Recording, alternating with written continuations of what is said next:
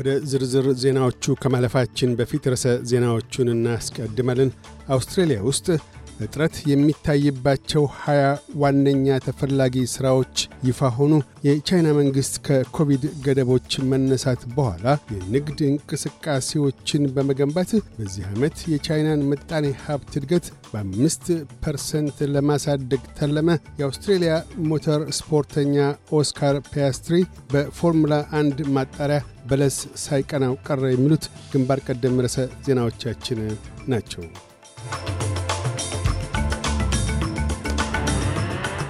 አውስትሬልያ ውስጥ እጥረት የሚታይባቸውን ሀያ ዋነኛ ተፈላጊ ሥራዎችን የሚያመላክት አንድ ሪፖርት ይፋ ሆኗል።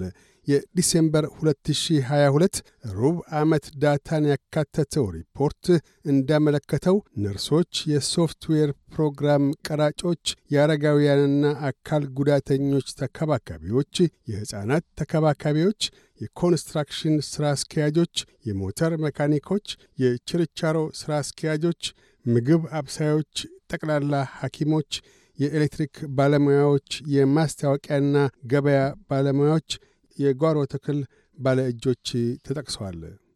የቻይና መንግሥት ከኮቪድ-19 ገደቦች መነሳት በኋላ የንግድ እንቅስቃሴዎችን ዳግም በመገንባት የዚህ ዓመት የቻይና ምጣኔ ሀብት እድገት በአምስት ፐርሰንት እንዲያድግ ተልሟል። ጠቅላይ ሚኒስትር ሊ ኪያንግ ይህንኑ የመንግሥታቸውን ትልም ይፋ ያደረጉት ዳታው የፓርላማ የሥራ ዘመን በጀመረበት ወቅት ለብሔራዊ ሕዝባዊ ኮንግረስ ሪፖርታቸውን ሲያቀርቡ ነው። በዚህ ዓመት አዲስ ሹመቶች ይሰጣሉ ተብሎም ይጠበቃል። የፌዴራል መንግሥቱ በዕድሜ የገፉ አውስትራሊያውያን ተጨማሪ ዝቅተኛ የመድኃኒትና የጠቅላላ ሐኪም ጉብኝት ድጎማ እንደሚደረግላቸው አስታወቀ።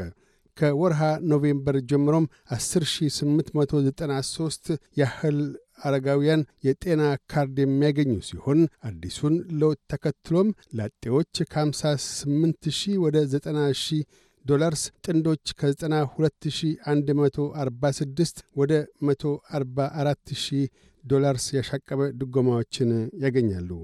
የማኅበራዊ አገልግሎቶች ሚኒስትር አማንዳ ሪሽወርስ ለውጡ በአጭር ጊዜ ውስጥ ያስገኛቸው ትልቅ እገዛ መሆኑን ጠቁመዋል። በርካታ የሰሜን አውስትሬልያ መንገዶች በጎርፍና የተንሸራተቱ መሬቶችና ተገንድሰው የወደቁ ዛፎች ሳቢያ የተዘጉ ሲሆን በአሊስ ስፕሪንግስና ዳርዊን መካከል 200 ሜትሮች ያህል ርዝመት ያለው ሐዲድ በጎርፍ ተወስዷል። በሰሜን ኩዊንስላንድ እስከ 300 ሚሊ ሊትር ሪጅኑ ላይ መዝነቡን ተከትሎ የጎርፍ ማስጠንቀቂያም ተሰጥቷል።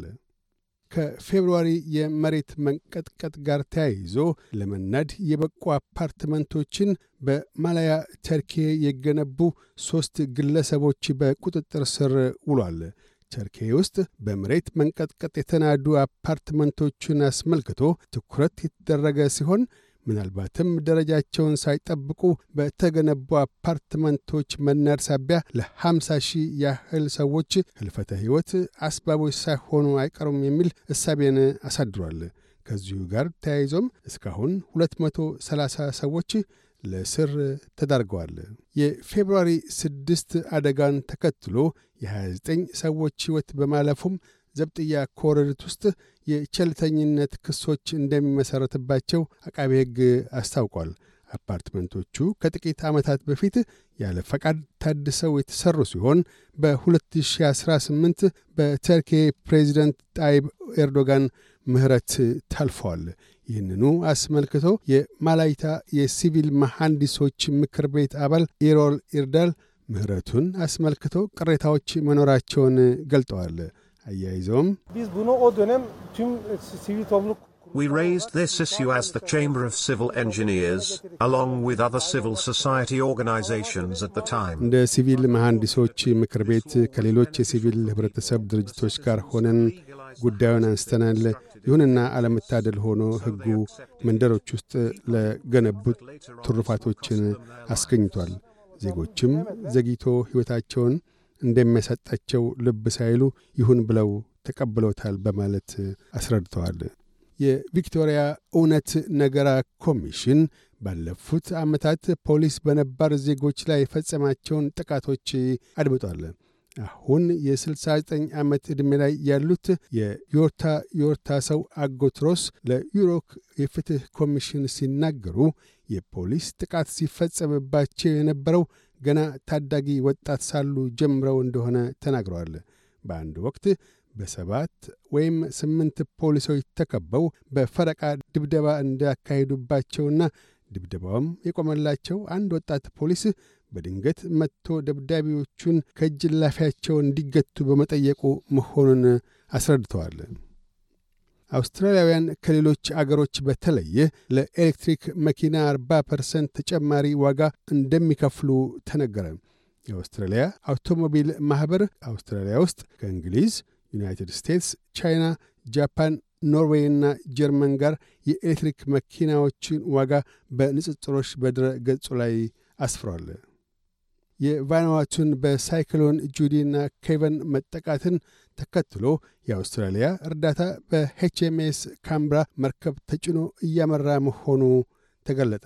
በመርከቢቱ ላይ የቺኖክ ሄሊኮፕተሮች፣ ንጹሕ ውሃና 600 የአውስትሬልያ መከላከያ ኃይል አባላት ተሳፍረው አቅንተዋል።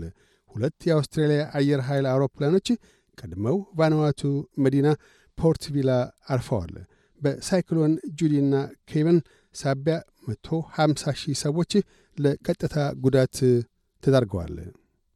አንድ አዲስ የምርምር ውጤት ዛፎች የአየርና የአካባቢ ሙቀትን በእጅጉ እንደሚቀንሱ አመለከተ። በዶክተሮች ለአካባቢ ጥበቃ አውስትራሊያና የአውስትራሊያ ዓለም አቀፍ ድጎማ ለተፈጥሮ ድርጅቶች በጋራ ባቀረቡት ሪፖርት ዛፎች በተርታ ተተክለውባቸው የበቀሉባቸው ጎዳናዎች ዛፎች ከሌሏቸው ጎዳናዎች በ20 ዲግሪ ሴልሲየስ ልዩነት እንዳላቸው አስገንዝበዋል። የዶክተሮች ለአካባቢ ጥበቃ አውስትሬልያ ቃል አቀባይ ዶክተር ሲቤልደይ ሰዎች ከዛፎች የአእምሮ ጤና፣ አካላዊ እንቅስቃሴ፣ ዛፍ ላይ የሚወጡ ልጆችን በራስ መተማመን መጨመር፣ የመሬት ባለቤቶችን ከምድራቸው ጋር የማቆራኘት ትሩፋቶች እንዳላቸው ጠቅሰዋል። አክለውም ያለ ዛፎች በሰዎች ላይ የሚከሰቱ አሉታዊ ክስተቶችን ሲያመላክቱ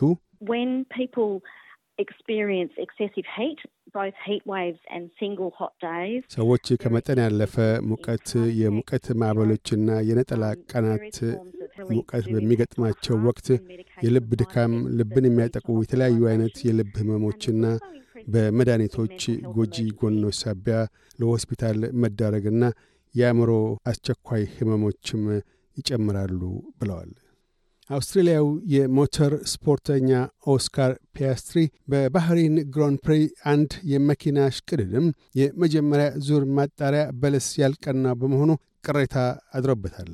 በአንጻሩ የዓለም ሻምፒዮና የሆነው የዳጅ ተወላጅ ማክስ ቬስታፒን የማጣሪያ ውድድሩን በከፍተኛ ውጥነት አሸንፎ ያለፈ ሲሆን ሆኖም ብዙ ሊያሻሽላቸው የሚገቡ ድርጊቶች እንዳሉ ተናግሯል።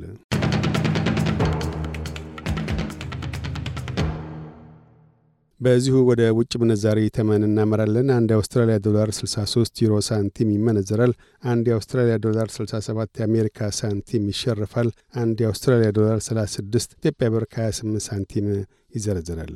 ቀጥለን የነገውን የአውስትራሊያ ዋና ዋና ከተሞችና የአዲስ አበባን አየር ጠባይ ትንበያ እናሰማለን ፐርዝ ፀሐያማ ሆኖ ይውላል። ዝቅተኛ 15፣ ከፍተኛ 34። አድላይድ ሊያካፋ ይችላል። ዝቅተኛ 14፣ ከፍተኛ 21 ሜልበርን በከፊል ደመናማ ይሆናል።